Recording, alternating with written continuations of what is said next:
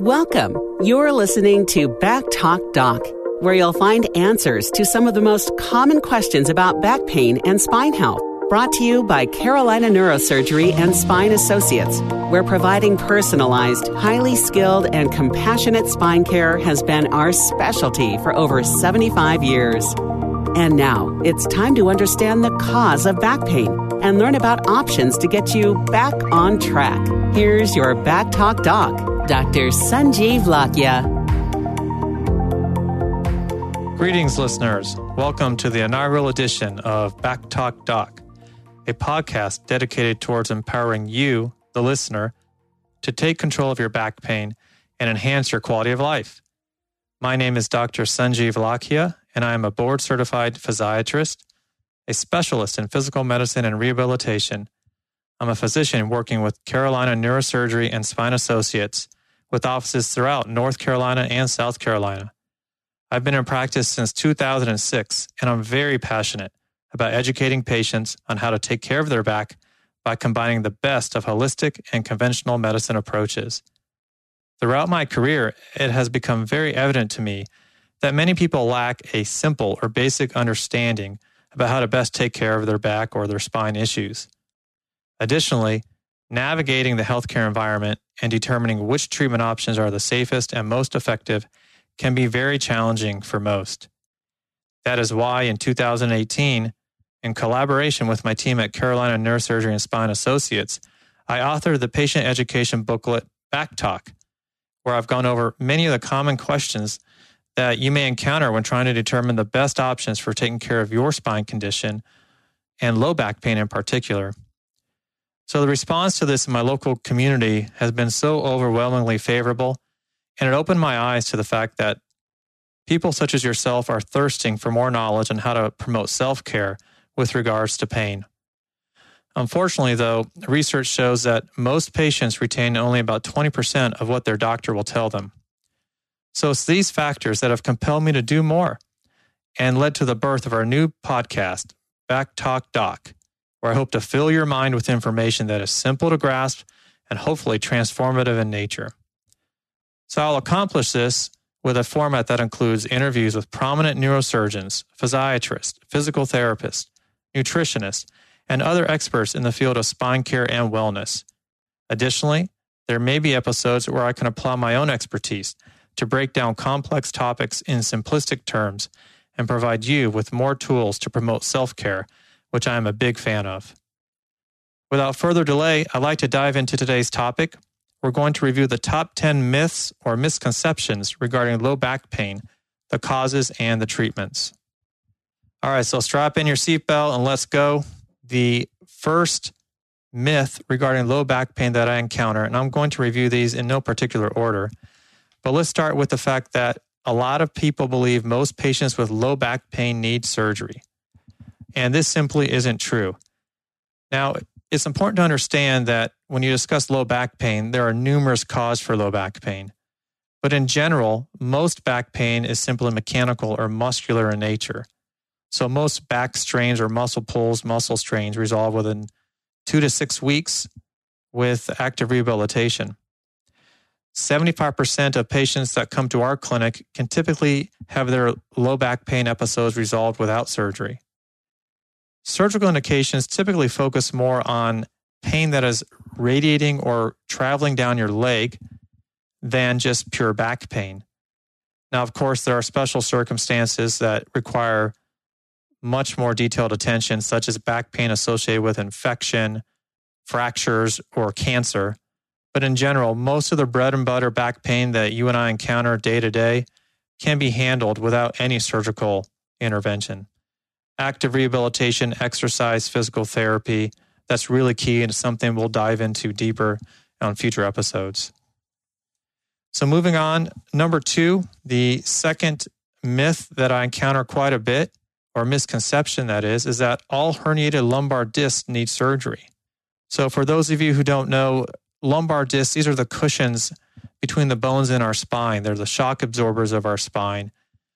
And they, over time, can become weakened. And in many cases, the inner contents of the disc, a lot of times, if you speak with surgeons or Other spine physicians, we may describe it as a gel in the disc. I've even heard it described as a rubbery substance. But anyway, just like gel can come out of a donut, you can have some of the gel within the disc leak out. And a lot of times that can cause quite a bit of pain. But the reality is, most of the time, if you herniate a lumbar disc, you don't necessarily need to have surgery. A lot of times, the herniated lumbar disc itself can heal without surgical intervention, and the body can heal it over time. Similar to how a fresh grape can shrivel up and become a raisin, these discs are mostly made of fluid and can dehydrate some over the course of our life and become less painful. The other consideration is that if you take 100 individuals off the street, let's say in an age range between mid 30s to 60s, and you randomly MRI their back, at least a third, if not more, of those individuals will have herniated lumbar discs on their MRI findings, but may not have any pain. So, once again, there are very specific indications for surgery, which I'll be covering with prominent neurosurgeons in coming episodes. But keep in mind that if you do have a herniated disc, you're suffering from a herniated disc, there are numerous non surgical interventions and treatments that should be tried and can be offered before you look at surgery. Moving on to item number three, the third myth that I hear quite often and I see quite often at the gym is that sit ups are good for your low back. This is old school thinking and has been largely debunked. Dr. Stuart McGill is a prominent professor in Canada and he's an expert in spine biomechanics. And he's documented that sit ups can put hundreds of pounds of compressive pressure on your spine and lumbar discs. It promotes abnormal muscle patterns. For example, your psoas muscles, which are essentially strap muscles along your spine that anchor into the front of your hip joints, can become extremely tight when you do a lot of crunches or sit ups, and this can promote abnormal posture. Additionally, sit ups are a form of spine flexion. In other words, it mimics bending over repetitively. And there is a fair amount of danger with this, particularly if you have a bulge disc or herniated disc. Repetitive flexion can squeeze the disc and cause further injury. So there are many good alternatives. And in an upcoming episode, I'm going to have a, a great physical therapist on for an interview, and we're going to discuss alternatives to sit ups and other ways to strengthen your core, strengthen your back, and do it safely. Uh, the plank exercise, as many of you may know of, is a really good alternative to start with. Uh, but are certainly more to that that we'll get into in future episodes. Number four, number four is that all back injuries need X-rays and MRI studies. If you're out there and you've hurt your back and you have an appointment coming up with a spine physician, I'm pretty sure you're expecting to receive some sort of diagnostic picture like an X-ray or an MRI, and you may not get that at the doctor's office. And I'm here to tell you, don't be totally disappointed. There are very specific indications for X-rays and MRI studies the literature is very clear that it is not necessary to x ray everyone who comes in the office with low back pain. Now, if you have a mechanism of injury that's concerning, for example, a fall, and you're concerned for a, a spinal fracture or a broken bone, certainly x rays are indicated. But in general, if you go to the ER or an urgent care and you complain of straining your back, lifting something, many times you'll leave there just with medication without x rays. Other indications for MRI studies are quite specific as well. And if you don't meet those, then it has been shown to really be unnecessary and sometimes can present confusing information. So, again, keep in mind that x rays and MRIs play a valuable role in the evaluation of your back injury, but not all back injuries need x rays nor MRI imaging, at least in the initial phase of care. That brings us to number five, the fifth myth that I encounter routinely or that I hear is that only overweight individuals have low back pain, or another way to put that is that only overweight individuals are at risk for back injuries. So I'll tell you right up front that it's very common to see low back pain develop in individuals across all body types. The body mass index is a tool that we use, a calculation that we come up with to evaluate your weight as it compares to your height. And I will see individuals on an average day, if I see 30 patients, at least half of them will come in with a low BMI and the other half with a higher BMI. So there's not a direct correlation between weight and back pain. Now, there is some scientific literature that suggests for every pound you are overweight, it adds another one to two pounds of excessive pressure on your lumbar disc. So, what I like to tell people is that I don't blame your back injury on your weight situation. I don't think excessive weight is a cause of back pain, but I will say that it's always part of the solution. So, for example, if you feel like right now you're not in an ideal weight range for your health and you suffer from a degree of chronic low back pain, then you will certainly benefit from taking steps towards achieving an ideal body weight. And there are a couple of reasons for that. The first one we just mentioned, which is pure physics, right? It's it's pressure on the disc from body weight. But the other one that I think people don't think about and that you should consider is that if you are overweight or you, if you have a degree of obesity, it is well documented that this triggers increased inflammation throughout your body. So, inflammation is a causative link between most of the health conditions in this country today, from pain, cancer, mood disorder, heart disease. And if your body is on fire, that's only going to turn the dial up on your daily pain levels. So, taking steps towards reducing that can be quite helpful. That brings us to number six. The sixth myth or misconception that is very common with regards to low back pain is that if you hurt your back, bed rest is critical. And we're going to get into this in more detail after this break. As an osteopathic physician, I've always had a strong interest in promoting health and wellness. Each episode will feature a Health Matters segment where we'll break up the episode and provide you with tips and information on popular topics in the wellness field that you can use for yourself. And this week, I'd like to briefly discuss the importance of sleep. To me, sleep is the most important lever we have to affect our health. The benefits of sleep are so widespread, and I view it as more important than the benefits of changing your nutrition or of exercise. The research is very clear that obtaining good sleep is critical to promoting a healthy immune system, mood, it helps with your daily energy and your overall athletic and job performance. So there are broad effects of positive sleep on your health. In particular, when you're talking about dealing with low back pain or pain of any type, there's a strong correlation in the medical research between sleep and pain. Why is that? Well, it turns out that the same brain chemicals that play a major role in pain also are critical in your sleep. Chemicals like dopamine and serotonin. These are chemical messengers that help regulate our sleep wake cycle, but also can be out of whack, so to speak, when you're suffering from chronic or acute pain. So I don't want to get into all the science today regarding sleep. There's plenty of good resources out there. In fact, probably one of my favorite resources is a book called Why We Sleep uh, by Matthew Walker, and we can put a link to that in the show notes. So if you if you really want to understand the science behind it, I recommend uh, reading his information. But today, I'd like to provide you with just some simple tips for better sleep, and these are tips that I mention in my book Back Talk that you can pick up at backtalkdoc.com. But I want to go over and share with you just a few of them at this moment. Number one, I think it's critical that you avoid caffeine after two o'clock. Caffeine, as you know, is a stimulant and it's found in many beverages and foods. For example, certainly colas, teas, coffees are, are the well known ones, chocolate as well. So read the label of everything you eat and drink. But the half life of caffeine is about six to eight hours. So if you can stop your caffeine intake around 2 p.m., let's say you go to bed around 10 p.m., then it's not going to be disruptive to your sleep wake rhythm and cycle. I also think it's important to really prepare for sleep at nighttime. So that means you know try and have an hour period before bedtime where you're kind of winding down, and this is where you're turning off uh, computers, electronics, and setting up a routine. Perhaps uh, taking a warm bath at night, or reading a fiction book or novel that's not too taxing on your brain.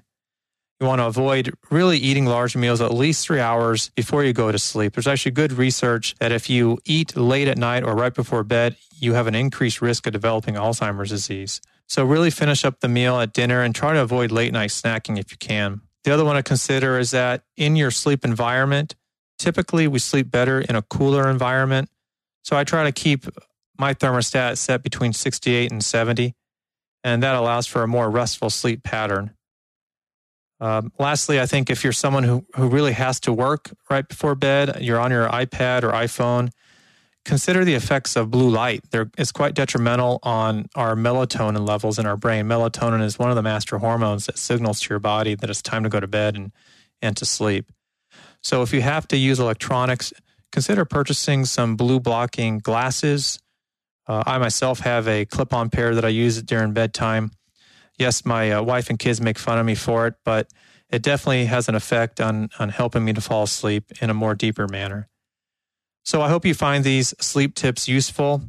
Try and implement those in your daily routine and hopefully obtain better, more restorative sleep.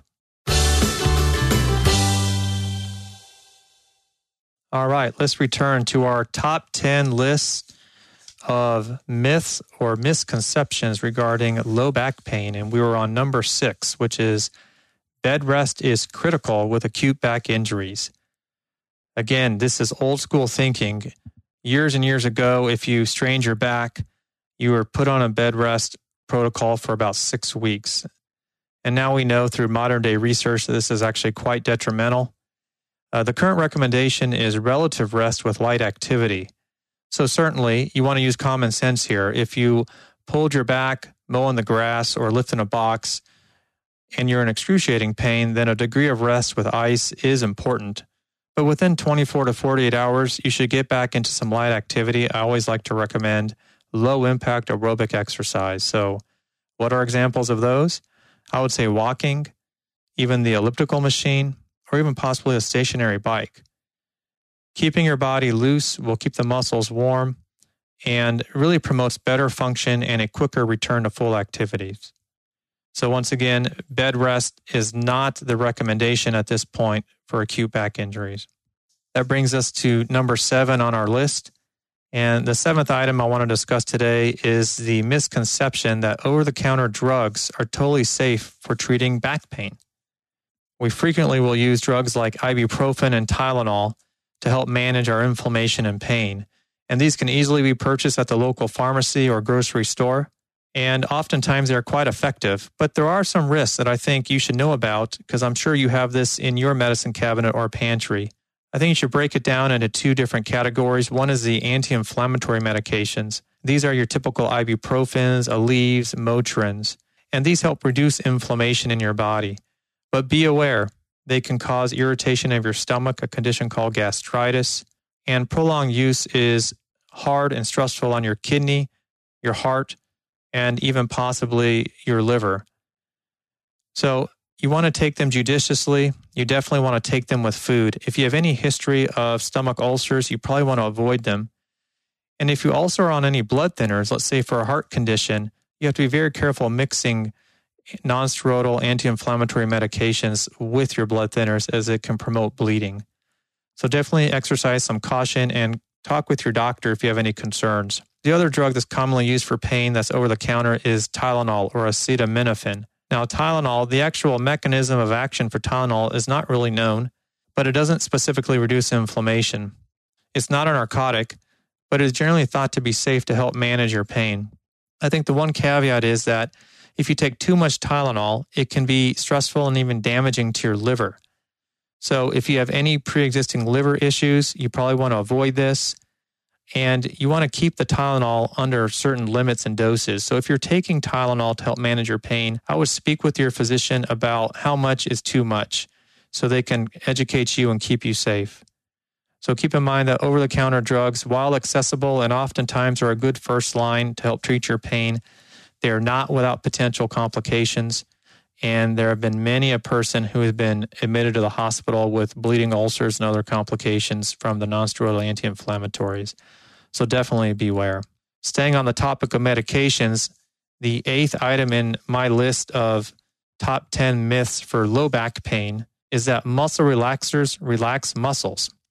I cover this topic briefly in my book, Back Talk, but the answer to that is that the muscle relaxers in general don't typically actually work on your muscles. So let's say you are outside playing basketball or doing something strenuous and you feel like you pulled your muscle. Many times, if you go to the local urgent care or call your doc, they'll call in a muscle relaxer for you, and it can make you feel better. But you should understand that muscle relaxers in general They work on the nervous system and the brain in particular. And we don't really know exactly how they work. Common drugs like Flexeril, Robaxin, their mechanism of action hasn't been clearly detailed. But I like to think of it as if you're going to take a muscle relaxer, it's almost equivalent to having a stiff alcoholic beverage. Indirectly, it'll relax your central nervous system, which then can relax your local muscle strain. But with that comes side effects, brain side effects in particular. So you can experience drowsiness, confusion, and then there's also side effects like dry mouth and constipation, which are rather unpleasant. There are also drug interactions with muscle relaxers, so you should discuss with your physician how to take these safely. And just keep in mind, in general, if you're going to be on muscle relaxers for your back pain, try and limit when you take them to the evening. Certainly don't mix them with alcohol. And be very careful if you're going to drive because the muscle relaxers don't only work on muscles. Number nine on our list today is that exercise causes back injuries. I hear this quite often that I'm just going to stay inside. I don't want to exercise because it creates more pain and causes more problems. I think in certain circumstances, avoiding exercise is prudent, particularly if you have an acute injury.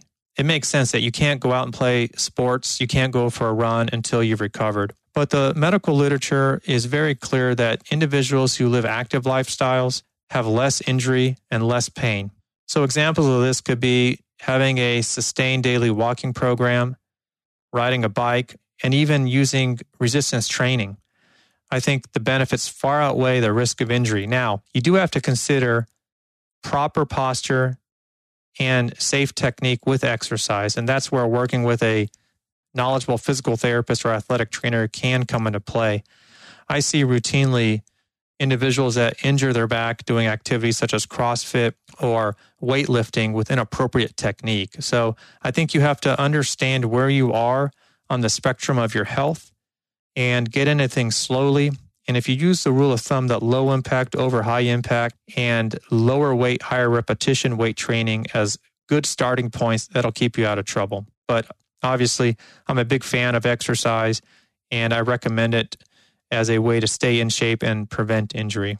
All right, guys, we're nearing the end today. We're at number 10 on our list of top 10 myths regarding low back pain. And this is one, a question I get almost every week in the office from my patients, and I'd love to address it now. And that is that back braces help low back pain. This is largely untrue. There are certain specific situations where bracing your low back can help with the pain. And in our practice, we tend to limit this predominantly to spinal fractures. So you can have an acute fracture, for example, if you fall off a ladder um, or develop a compression fracture, getting a brace to stabilize a fracture can tremendously alleviate your pain. Other examples where a brace is useful would be, let's say, in a young athlete, particularly a, an individual who participates in a sport that extends the spine, where you lean back repetitively, you can suffer what's called a pars fracture, which is a small bony fracture in the lower part of the back. And in an acute setting where you have acute pain, bracing can provide relief. Outside of that, the indications are few and far between. So, in spite of what you see on TV or who's promoting the newest brace or the ad that you get in the mail, using the back brace isn't really going to help your pain. And the reason is that those who wear a back brace routinely actually promote weakness in their core muscles. So you will get further deconditioned and it can intensify your back pain over time. That's why we're big promoters at our group of physical therapy and exercise. If you need to stabilize your spine, it's always better to do it with core muscle strength than it is to do it with external means like bracing. Okay, that concludes our review of the top 10 myths regarding low back pain. I hope you enjoyed that. Thank you for listening today. I know you have lots of options out there in the podcast universe, and I really appreciate you taking the time to hear about the information I wanted to provide today. So if you'd like to learn more, please check out our website at backtalkdoc.com. Keep in mind, you can also order a copy of my patient education booklet, Back Talk, and this can be ordered on that website. And I would really love it if you know a friend or a family member who also suffers from low back pain. Please feel free to share this episode with them. And I look forward to bringing you up to date and useful information regarding the care of your low back in future episodes. I'm really excited about our upcoming episodes where we'll be covering some exciting topics, including the power of the glutes in strengthening your spine and protecting your back. I also have upcoming a discussion on lumbar spinal stenosis with one of our neurosurgeons. That's going to be very informative for you. I know there's many of you out there who suffer from this condition, which can be quite debilitating. And then we hope to cover in future episodes topics such as minimally invasive spine surgery and regenerative spinal medicine techniques. So until then, remember that the best medications that we have in life are sunshine, fresh air, clean water, deep sleep, and laughter, and that the best form of health care is self care. So be kind to yourself and others, and thanks again for listening. Thank you for listening to this episode of Back Talk Doc, brought to you by Carolina Neurosurgery and Spine Associates, with offices in North and South Carolina. If you'd like to learn more about Dr. Lakhia and treatment options for back issues, go to backtalkdoc.com. We look forward to having you join us for more insights about back pain and spine health on the next episode of Back Talk Doc. Additional information is also available at carolinaneurosurgery.com.